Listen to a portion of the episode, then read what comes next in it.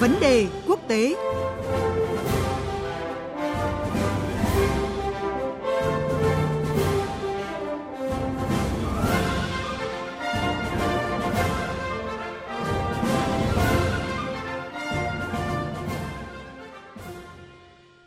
Quý vị và các bạn đang nghe chương trình theo dòng thời sự sáng trên kênh thời sự của Đài Tiếng nói Việt Nam. Ngay bây giờ là nội dung của chuyên mục Vấn đề quốc tế với phần trình bày của biên tập viên Quỳnh Hoa.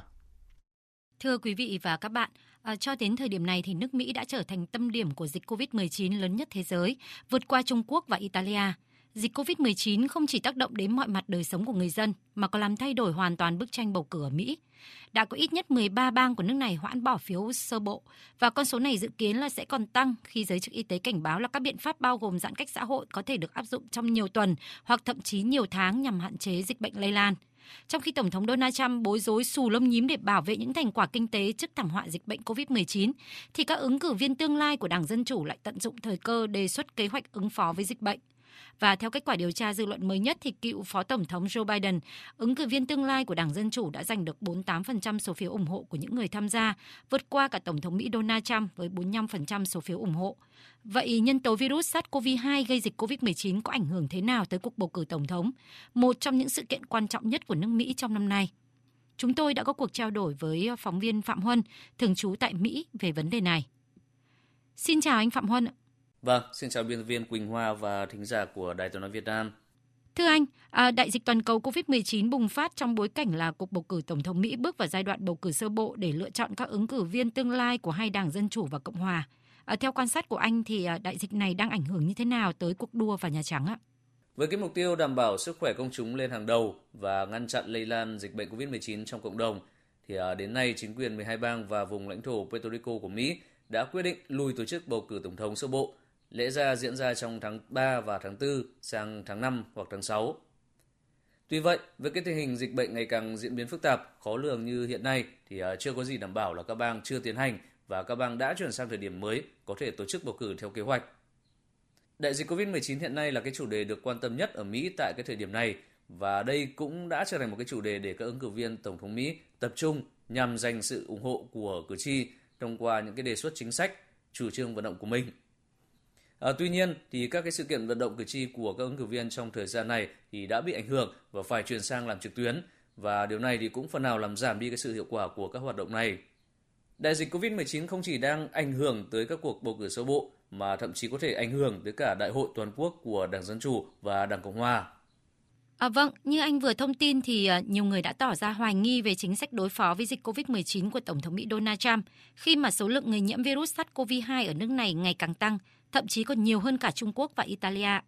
À, dư luận nước Mỹ nhìn nhận như thế nào về vấn đề này? Thưa anh Phạm Huân. Việc số ca nhiễm SARS-CoV-2 ở Mỹ không ngừng tăng nhanh trong thời gian qua thì uh, chắc chắn đã khiến Tổng thống Donald Trump phải chịu cái sự chỉ trích của một bộ phận người Mỹ. Với đặc điểm Mỹ là một quốc gia có nhiều bang và mỗi bang có chính sách riêng của mình nên cái việc đối phó dịch bệnh ban đầu hầu hết là do các bang tự thực hiện. Chính vì vậy mà ông Trump bị chỉ trích là không có một chiến lược, chính sách nhất quán mang tính chất quốc gia để à, đối phó với COVID-19 và hạn chế cái số ca lây nhiễm ngay từ khi dịch mới bắt đầu.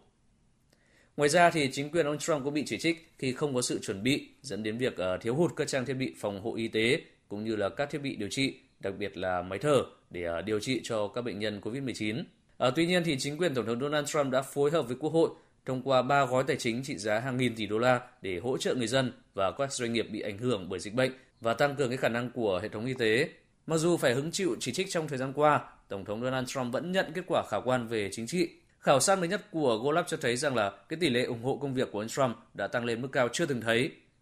Cụ thể, tỷ lệ hài lòng dành cho công việc tổng thống của ông Trump tăng 5 điểm phần trăm lên mốc 49% trong tháng này. Trong khi phe Cộng hòa vẫn giữ 92% chấp thuận, khảo sát của Gallup cho thấy rằng là 60% người được khảo sát nói rằng họ hài lòng với những gì ông Trump làm trong giai đoạn nước Mỹ bị COVID-19 ảnh hưởng. Theo báo The Hill, có vẻ cái cách ông Trump xử lý đại dịch COVID-19 là cái động lực cho việc tỷ lệ ủng hộ ông tăng cao. Trong bối cảnh các chuyên gia bi quan về kinh tế Mỹ giai đoạn đại dịch thì à, việc ông Trump ưu tiên phục hồi kinh tế dường như đang ăn điểm. Bản thân truyền thông chống ông Trump quyết liệt cũng thừa nhận rằng là ông Trump đang thắng về mặt hình ảnh khi à, sẽ xuất hiện như một người hùng giữa lúc cơn đau kinh tế dày vò người Mỹ nhất. Nếu ông Trump xử lý khéo léo đại dịch COVID-19 và có kết quả khả quan, đồng thời vực lại nền kinh tế Mỹ thì đây sẽ là một cái điểm cộng quan trọng cho ông trong cái à, nỗ lực tìm kiếm nhiệm kỳ 2 tại Nhà Trắng. À, lịch sử nước Mỹ đã cho thấy là những khi đất nước lâm vào các cuộc khủng hoảng lớn thì các cử tri sẽ có xu hướng là tìm kiếm một ứng cử viên ổn định, có kinh nghiệm, được xem là đáng tin cậy hơn để lãnh đạo. À, vậy thì thưa anh Phạm Huân, theo anh thì à, liệu cuộc khủng hoảng virus lần này có làm thay đổi cục diện cuộc đua giành chiếc ghế tổng thống Mỹ ạ? Có thể nói là đại dịch COVID-19 chính là một cái phép thử đối với các ứng cử viên tổng thống bao gồm cả ông Trump. Như tôi vừa đề cập thì à, đây sẽ là cái cơ hội để đương kim tổng thống Donald Trump thể hiện cái sự lãnh đạo của mình trong công tác đối phó với dịch bệnh, đồng thời là khôi phục nền kinh tế, một trong những ưu tiên hàng đầu của ông. Nếu các chính sách và biện pháp của chính quyền ông Trump phát huy hiệu quả thì à, khó có ứng cử viên nào có thể cạnh tranh trước ông chủ Nhà Trắng với ông Trump. Ngược lại, nếu các biện pháp này thất bại, nước Mỹ vỡ trận thì à, đây sẽ là một cái thảm họa đối với ông Trump, đồng thời là cơ hội để các ứng cử viên dân chủ tận dụng để chỉ trích đối thủ, đồng thời đưa ra các cái giải pháp đối phó với tình hình nhằm à, tranh thủ sự ủng hộ của cử tri. Đỉnh dịch COVID-19 được dự báo vào tháng 4 hoặc có thể chậm hơn một chút là vào tháng 5. À, do đó thì không lâu nữa chúng ta sẽ thấy rõ liệu các biện pháp của ông Trump có hiệu quả hay không. Cá nhân tôi thì cho rằng là cái việc đối phó với dịch bệnh chỉ là một cái yếu tố trước mắt và để các ứng cử viên, cụ thể là các ứng cử viên dân chủ có thể thay đổi cục diện cuộc đua giành chiếc ghế tổng thống Mỹ thì à, cần phải có các cái cương lĩnh, chủ trương chính sách lâu dài với những cái kế hoạch và mục tiêu cụ thể và khả thi đủ thuyết phục để giành được lá phiếu của cử tri Mỹ. À, xin cảm ơn anh về cuộc trao đổi này.